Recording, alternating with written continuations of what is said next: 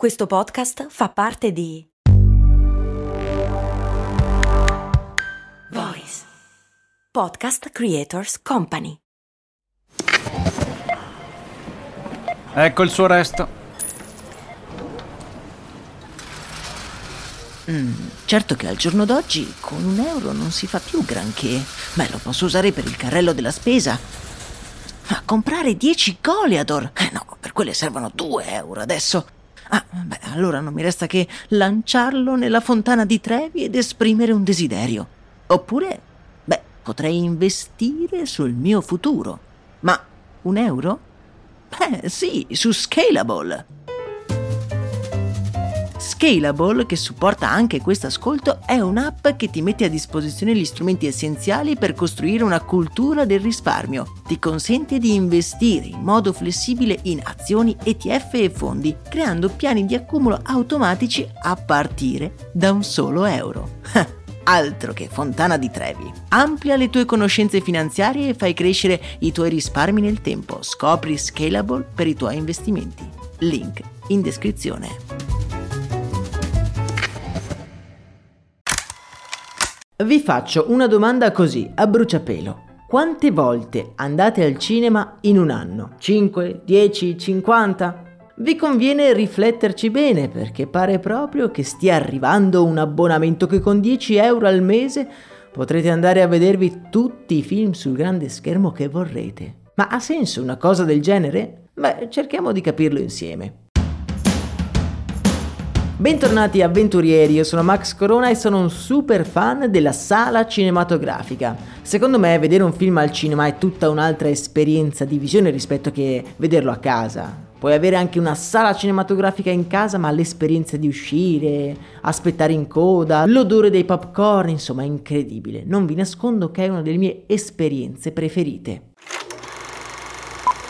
Ora non giriamoci tanto intorno, piattaforme di streaming come Netflix o Disney Plus stanno mettendo in ginocchio il mondo della sala cinematografica e sicuramente il Covid non ha di certo aiutato. L'idea dell'azienda americana Movie Pass è proprio quella di fornire l'esperienza della sala cinematografica in abbonamento, creando quindi un ponte tra queste due realtà così diverse. A dire il vero, l'idea non è proprio recentissima. L'azienda è stata infatti fondata nel relativamente lontano 2011 da Stacy Spikes e Hammett Watt. I due hanno appunto cercato di tradurre il sistema Netflix anche per i cinema e fin da subito il progetto venne sostenuto da importanti fondi di investimento. L'app viene lanciata in beta nel 2011 ma fin da subito le catene di cinema non dimostrano l'interesse sperato.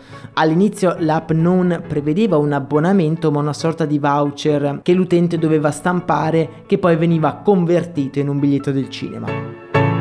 Nei suoi primi anni di vita il servizio non decolla anche perché alcune importanti catene di cinema boicottano il servizio apertamente dichiarando che sarà la fine del loro mercato. E questo mi fa un po' ridere perché questo modello sembra essere l'unica via d'uscita per questi cinema. Ma andiamo con ordine. Nel 2015 dai voucher si passa al sistema in abbonamento che anche questo non ha molto successo. Era strutturato in modo abbastanza strano, si partiva da un abbonamento di 15 dollari per due film al mese fino a 100 dollari che prevedevano una fruizione illimitata di film al cinema, ma erano differenziati per zone visto che il prezzo del biglietto a New York è diverso che nella sconfinata pianura del Wisconsin. Vista la diffidenza degli utenti, nel 2016 l'abbonamento è passato a circa 10 dollari per un massimo di 30 film al mese, uno ogni 24 ore. Una strategia super aggressiva che portò subito i suoi risultati. In un anno e mezzo infatti gli abbonati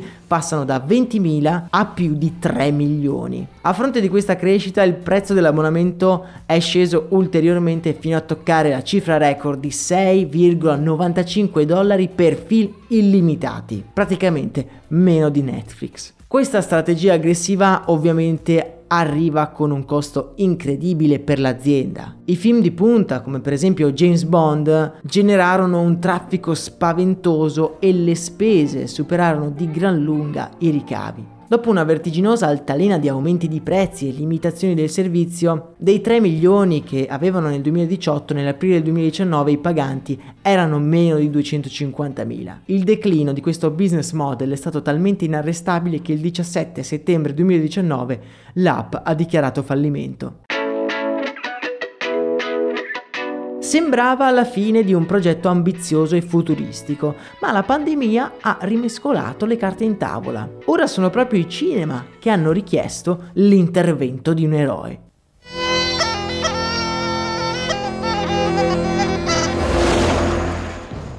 Il vecchio CEO e fondatore Stacy Spike ha comprato la sua stessa azienda e ha deciso di rilanciare il servizio, settando delle fasce da 10, 20 e 30 dollari al mese per un numero limitato di film e non come prima che era praticamente un all you can eat di cinema. Spike ha poi proposto che in base ai film che si guardano si potranno guadagnare dei crediti e si guadagneranno più punti, più crediti se si guardano film vecchi oppure ad un orario non consono, quindi al mattino o in fasce orarie non molto frequentate.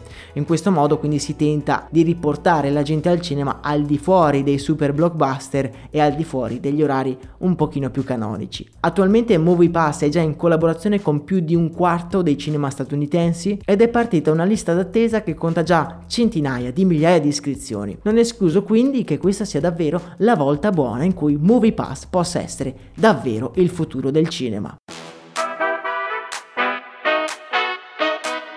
Voi che cosa ne pensate? Sareste disposti ad abbonarvi al cinema?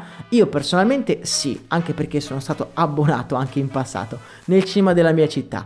Per oggi intanto è davvero tutto, noi ci risentiamo domani con un nuovo episodio, intanto io vi auguro una serena giornata. E mi raccomando non dimenticate di andare al cinema. Un saluto da Max Corona.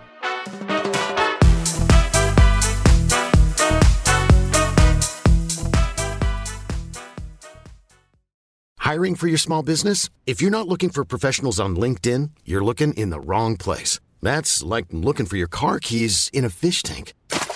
LinkedIn helps you hire professionals you can't find anywhere else, even those who aren't actively searching for a new job but might be open to the perfect role. In a given month, over 70% of LinkedIn users don't even visit other leading job sites. So start looking in the right place. With LinkedIn, you can hire professionals like a professional. Post your free job on linkedin.com slash people today.